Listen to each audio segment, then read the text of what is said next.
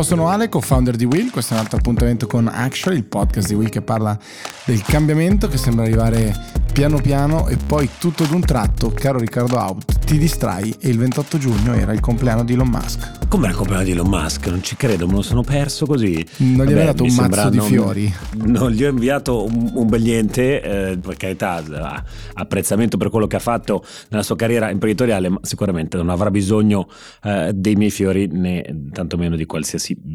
bene, direi che abbastanza beni. Vedevo l'altro giorno, eh, c'era un grafico interessante su Bloomberg che eh, dimostrava di quanto in questa fase qua sia crescente l'intensità dei suoi tweet. Continua a crescere in una, in una pentola a pressione, ora vuole andare su Marte, eh, non si sa bene cosa abbia in testa, forse con le azioni che vanno giù diventa più creativo sui social network. Eh, Nonostante stia facendo di tutto per evitare che il suo deal con, con, Twitter vada da qualche parte eh, o probabilmente sta solo cercando di pagarlo, di pagarlo meno, devo dire c'è stata una frase eh, che mi ha colpito molto eh, perché ha fatto un um, all hands meeting, quindi diciamo, ha incontrato tutto il team di, di Twitter. E il commento piuttosto acido, diciamo così, eh, che, che ho letto su questa newsletter molto intelligente è stato se Elon ha messo la testa eh, in profondità, diciamo così, ci si è, ci si è messo eh, per immaginare immaginare che cosa vorrebbe fare con Twitter una volta eh, chiuso questo deal, beh, proprio non si è visto durante questo eh, team meeting. Devo dire che un po' mi è dispiaciuto perché quello, no? la frase che, che bisogna dire in, fra- in, questi momenti è: beh, sicuramente fra- fase un po' convulsa, ma Elon Musk è il più grande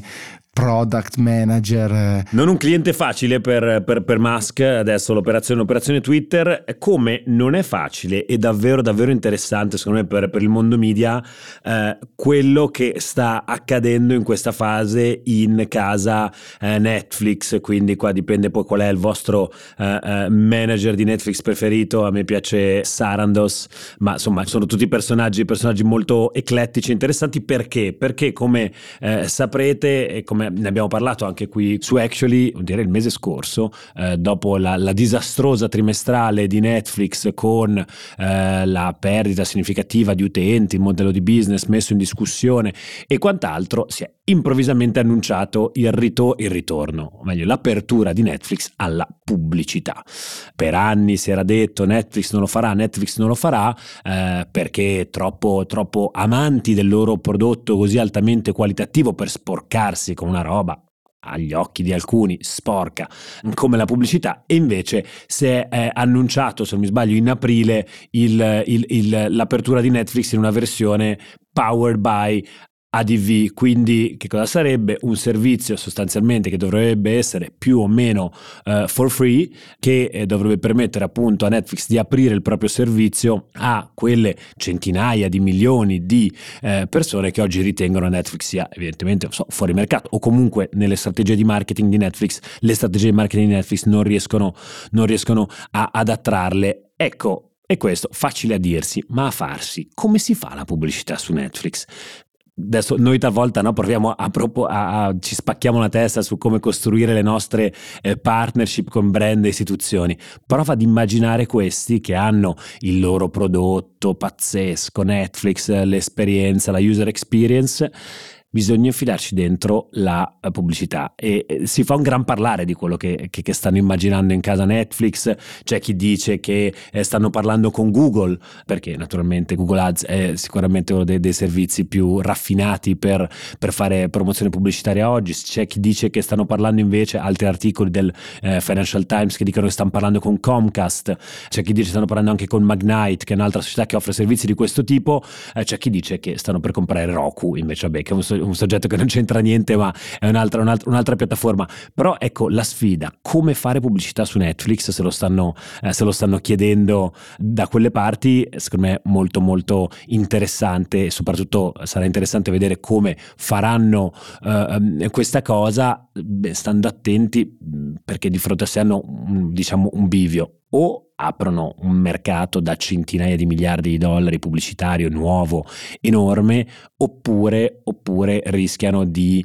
in qualche modo impoverire il loro prodotto e in un mercato così altamente concorrenziale come quello dei servizi di streaming in questo momento rischia di essere un errore che loro non si possono permettere con Disney eh, alle calcagna. Eh, insomma, eh, anche noi abbiamo i nostri grattacapi, ma casa Netflix forse ancora più complicati di quelli di Elon Musk, non lo so, non, non farei una gara.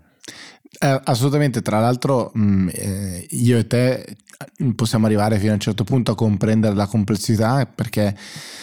fatta a 100, diciamo così, la, la, la, scelta strategica che magari a un certo punto il management può imboccare, poi c'è eh, tutta una parte di execution sul prodotto, che è un prodotto, un contenuto media e quindi delicato, diciamo così, complesso, eh, che deve essere gestito, quindi Mm, dove inserire eh, eventualmente un, eh, appunto, un momento pubblicitario perché non sono stati pensati, montati, scritti eh, che ne so, la casa del papel perché ci fosse in mezzo un, uno stacco pubblicitario diciamo così e poi la gestione di utenti complessi cioè tu che hai il tuo abbonamento dal 1985 con, con Netflix hai avuto dire, una promessa diversa rispetto a invece chi potrebbe avere quelli con gli ads oppure un sistema misto. Quindi insomma c'è un grado di complessità non da poco. Netflix ha fatto una cosa che noi facciamo spesso in Will cioè si è dato una deadline praticamente impossibile da, da, da rispettare perché credo che abbia detto entro la fine dell'anno forse una roba del genere. Sì, eh, si parla so, dell'inverno 2022 Esatto, quindi entro fine anno mm, avrò un, un, sistema di raccolta di inserzioni pubblicitarie up and running, come dicono gli americani, cioè mm, che è operativo. E beh, non è mica uno scherzo, eh, localizzarlo, eh, appunto inserirlo, prevederlo, associare brand a determinati prodotti, eh, avere forza vendite, insomma un, mi sembra un lavoro gigantesco, good luck perché c'è veramente tanto da fare, quindi sicuramente Netflix stanno un po' trattorellando, ehm, chissà in, in, questo momento la loro cultura quanto li aiuta e quanto invece diventa anche uno sforzo da, da far combaciare con quello che eh, diciamo che, che, è stata la loro spinta eh, valoriale, spinta valoriale, così mi do un gancio da solo, che è anche quello che ha dato il, nostro, il titolo al nostro libro Politica Netflix, perché Netflix appunto non è solo verso l'interno ma verso l'esterno, eh, è anche un soggetto in grado in maniera impressionante, fenomenale di impattare nell'agenda pubblica, nella definizione dei, delle cose che più o meno interessano le persone e che ne rendono urgente la discussione poi a, a tavola, a cena, a pranzo, in un qualunque momento sociale. E come diceva il mio ex capo kitchen stable conversation, quindi le, le conversazioni eh, attorno al tavolo della, della, cucina che chiunque, qualunque esperto di, di, marketing vi dirà che guidano il 70 e passa per cento insomma delle decisioni di consumo ma anche poi le decisioni politiche, le decisioni insomma le, le abitudini di ognuno di noi. Netflix che tra l'altro in questi giorni ha messo in prima pagina diciamo così un documentario vecchio di ormai qualche anno fa proprio su la sentenza storica Roe vs. Wade del, degli Stati Uniti su, sull'aborto proprio dopo la decisione degli ultimi giorni che, ricordiamolo, non è accaduto così, non è stato un fulmine a ciel sereno, era abbastanza previsto che succedesse questa, questa cosa per come si è formata la Corte, la Corte Suprema. E qua, se mi permetti, caro Riccardo, eh, vorrei fare... Le permetto, le permetto. Al netto di tutte le discussioni, di tutto quello che è venuto fuori, ovviamente, lo sdegno, eccetera, eccetera, eccetera, tutto, come dire, più che non solo legittimo, ma ovviamente comprensibile e al quale eh, non si può che associarci, sì. c'è un aspetto secondo me molto interessante. Eh, il primo è che, eh, se non vado errato, ma quando nel 73 la decisione fu, fu, presa sul caso, anche allora c'era una, una, corte che aveva una forte presenza repubblicana, ma era un, mondo repubblicano molto diverso da, quello, diverso da quello di adesso. E qua si arriva a un aspetto valoriale importantissimo di Will. Anzi, un pezz- aggiungiamo un pezzettino di complessità ulteriore. Qualche anno fa, quando Trump fu, fu eletto, eh, c'era un editoriale meraviglioso, credo, sul foglio che, fu, che uscì ed era il timore, il terrore che eh, questo soggetto, una volta eletto, ehm, rispettasse gli impegni che, campagna, che, aveva preso in campagna elettorale. Ecco, que- e poi è successo esattamente questa cosa qua, no? ed è tutto nel nostro potere. Quindi, uno, l'accountability, il senso di responsabilità che sente l'eletto verso i propri elettori e quindi il dire devo fare quello che ho promesso. Tanto più è scellerato quello che uno ha promesso in campagna elettorale, tanto più in un certo senso ci si augura che non, che non lo rispetti. Al netto delle promesse è anche il, la direzione nella quale spinge un partito, no? il proprio partito, che è eh, dare voce o dare rilevanza a delle voci che magari sono minoritarie o molto minoritarie, come ad esempio il caso del, del mondo pro-life nella maniera più estrema, diciamo così, o più, o più radicale all'interno anche del partito conservatore. Quindi accountability, la definizione dei temi che maggiormente premiano all'interno del, del, del, dell'establishment, della struttura no? di, di un partito. Quindi, sto andando a ritroso, il potere del voto, quindi chi a, a noi supportiamo nel momento delle, delle elezioni, quindi il politico per suo proprio interesse cercherà di incontrare il nostro voto e quindi cercherà di avere il nostro favore, di dire cose che ci possono piacere, dire cose che ci risuonano in maniera, in maniera favorevole. Quindi lì abbiamo un enorme potere e un potere ancora prima perché il politico parlerà delle cose che pensa che, pensa che noi interessino e quindi la dimostrazione di un interesse su un determinato tema, le cause sociali, quindi la definizione di una ricetta che risuona, che vuol dire l'evoluzione sociale del, del, dibattito, quindi che si trasforma in un voto, quindi nell'accountability. Tutta questa roba qua, alla base c'è un principio molto semplice, che è la nostra forza, cioè la forza di ognuno di noi nel contribuire a determinare l'agenda delle cose che si discutono, quella politica Netflix dalla quale siamo partiti del libro, no? quindi cicli più o meno veloci, più o meno diciamo eh, permanenti all'interno del dibattito pubblico, ma su temi molto importanti e sempre di più queste sono cause sociali. Quindi, primo messaggio è queste cose oggi ci importano, dice la società, e poi le ricette che sempre di più la società cerca di dimostrare a diciamo, una classe dirigente che sono quelle più facilmente um, digeribili in questa, in questa fase. Quindi poi diventa voto e quindi poi diventa accountability. Ecco, a ritroso è interessante andare a vedere come si sia completamente sterzato, deviato eh, rispetto a un dibattito pubblico e come una voce, come dire, rispettabile in quanto esistente, ma minoritaria in, in, in larga parte nel, nel, paese e anche all'interno del partito eh, più conservatore dei repubblicani, abbia invece un enorme, un enorme peso, addirittura fino ad arrivare a, a, una, eh, diciamo, a una decisione di questo tipo che è chiaramente enorme nella sua, nella sua portata e che in un certo senso è antitetica a un partito che ha sempre avuto meno Stato, meno, meno, intrusione dello Stato nella vita del singolo, invece qua entra a gamba tesa nella vita di tantissimi individui, di tantissimi singoli ai quali viene tolta una possibilità. Come dire, una lunga, una lunga digressione per dire al centro ci siamo noi, che con le piattaforme tecnologiche o anche in modi più analogici possibili possiamo dire dobbiamo forse dire questi sono i temi che ci interessano, non più vecchi, ma i nuovi temi, e su questi temi sempre di più siamo pronti come società a gestire un certo tipo di ricetta. Quel tipo di gestione della ricetta su determinati temi deve, può diventare un voto, può diventare una qualche forma di, eh, diciamo, di dimostrazione di interesse, anche l'acquisto, il consumo critico, oltre al voto, al voto politico, e poi l'accountability attraverso la comunicazione di nuovo e la gestione di, quelle, di, quell'agenda pubblica. Tutto questo è fondamentale, altrimenti c'è un, una continua polarizzazione e un'estremizzazione fra una parte e l'altra che non fa altro che creare ulteriore polarizzazione in un sistema, in, in un circolo vizioso, terribile e di quale le tecnologie invece sono alleato della polarizzazione, quindi nemici di un confronto sano quello che è successo secondo me può avere anche questo tipo di, di, lettura e dato che qua in Actually parliamo del ruolo della tecnologia all'interno della società non si può prescindere da questo tipo di impatto eh, a mio modo di, di, vedere la cosa. No, eh, ti, ho, ti, ho, seguito con grande attenzione, in realtà questo excursus è, è interessante per, secondo me, è stato una serie, una serie di aspetti. Uno, vabbè, il punto, il punto finale, questo diciamo del, del ruolo dell'attivismo, diciamo di ognuno di noi, ma quello aggregato da parte del delle corporazioni che tanto più sono grandi, le società, eh, i brand che tanto più sono grandi, tanto più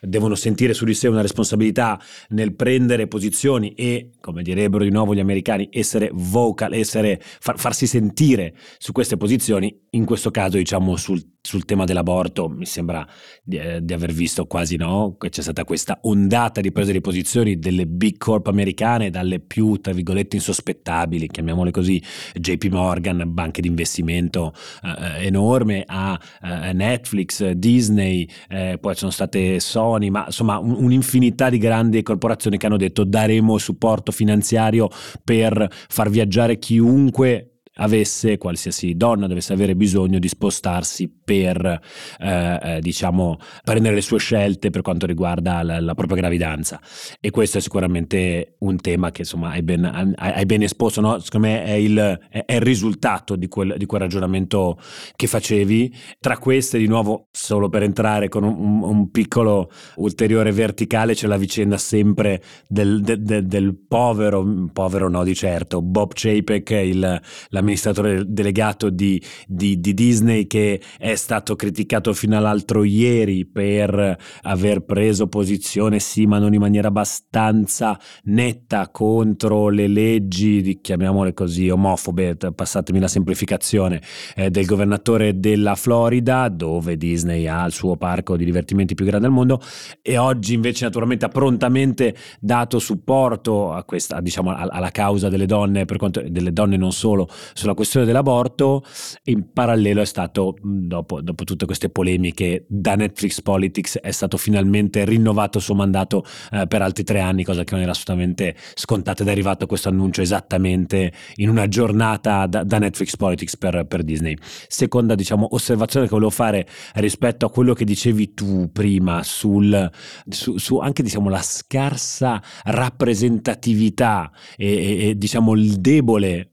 l'apparentemente debole nesso che esiste fra decisioni come queste e il volere eh, democratico della popolazione in generale, perché giustamente dicevi una posizione così rigida sull'aborto, probabilmente solo una minoranza del Partito Repubblicano effettivamente sarebbe disposta a, a, a supportarla. Mi riporta indietro ad un libro molto interessante che è uscito qualche tempo fa di Federico Fubini, scusami un libro, un, un podcast eh, sulla storia del, del capitalismo italiano e come raccontava parlava di come diciamo determinati poi gruppi di potere o anche gruppi eh, valoriali in realtà nonostante non abbiano nessun tipo di, di, di, pretesa di essere maggioritario anche solo di ambire ad avere grande spazio in Parlamento e quant'altro riescano eh, di volta in volta o a mantenere il proprio spazio all'interno eh, della, della società. Pensate adesso alla questione dei trasporti del trasporto pubblico locale in questi giorni di scioperi da parte di categorie che sono molto legate diciamo a dei,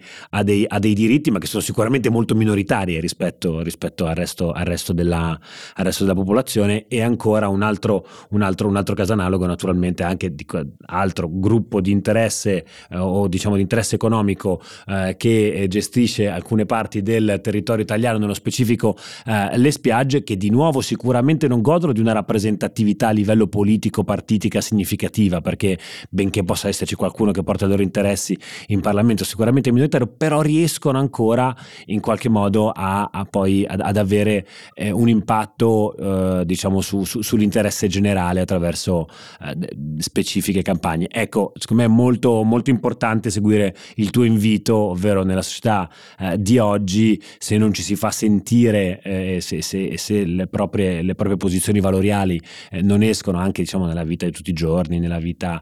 sui, sui, talvolta anche sui social, talvolta poi anche anche eh, aziendale, imprenditoriale, ecco che poi ci si rischia di trovare in questi, in questi cortocircuiti della democrazia che chi lo sa, magari a tendere potrebbero anche essere più limitati. Assolutamente, direi che eh, sta a ognuno di noi eh, alimentare questo sistema potentissimo che è la democrazia, eh, ma anche proteggerlo a rischio deragliamento continuo. Eh, tra l'altro, come dire, non c'entra molto, ma ehm, mi ha stupito proprio per la fragilità no? del, del, del, sistema democratico, le parole e diciamo, le ricostruzioni dei fatti del, del 6 gennaio con eh, l'attacco a Capitol Hill, dei principali diciamo, collaboratori di Donald Trump in quelle ore, eh, la cosa che veramente mi ha colpito è comunque quello che può fare un uomo, eh, una persona al potere, quando quel potere gli, gli sfugge per un processo assolutamente democratico come, è avvenuto. Si può essere repubblicani democratici, ma ad ascoltare quello che almeno sono state le testimonianze sotto giuramento sicuramente fa, eh, fa riflettere diciamo, sulla fragilità della democrazia, ma sta diventando una puntata di Tyranny, quindi io direi che la eh, chiudiamo qua con la promessa sabato di tornare a parlare di tecnologia eh, ancora di più, di cambiamenti che arrivano piano piano e poi tutto in un tratto. Ciao Ricky, ciao a tutti. Ciao a tutti.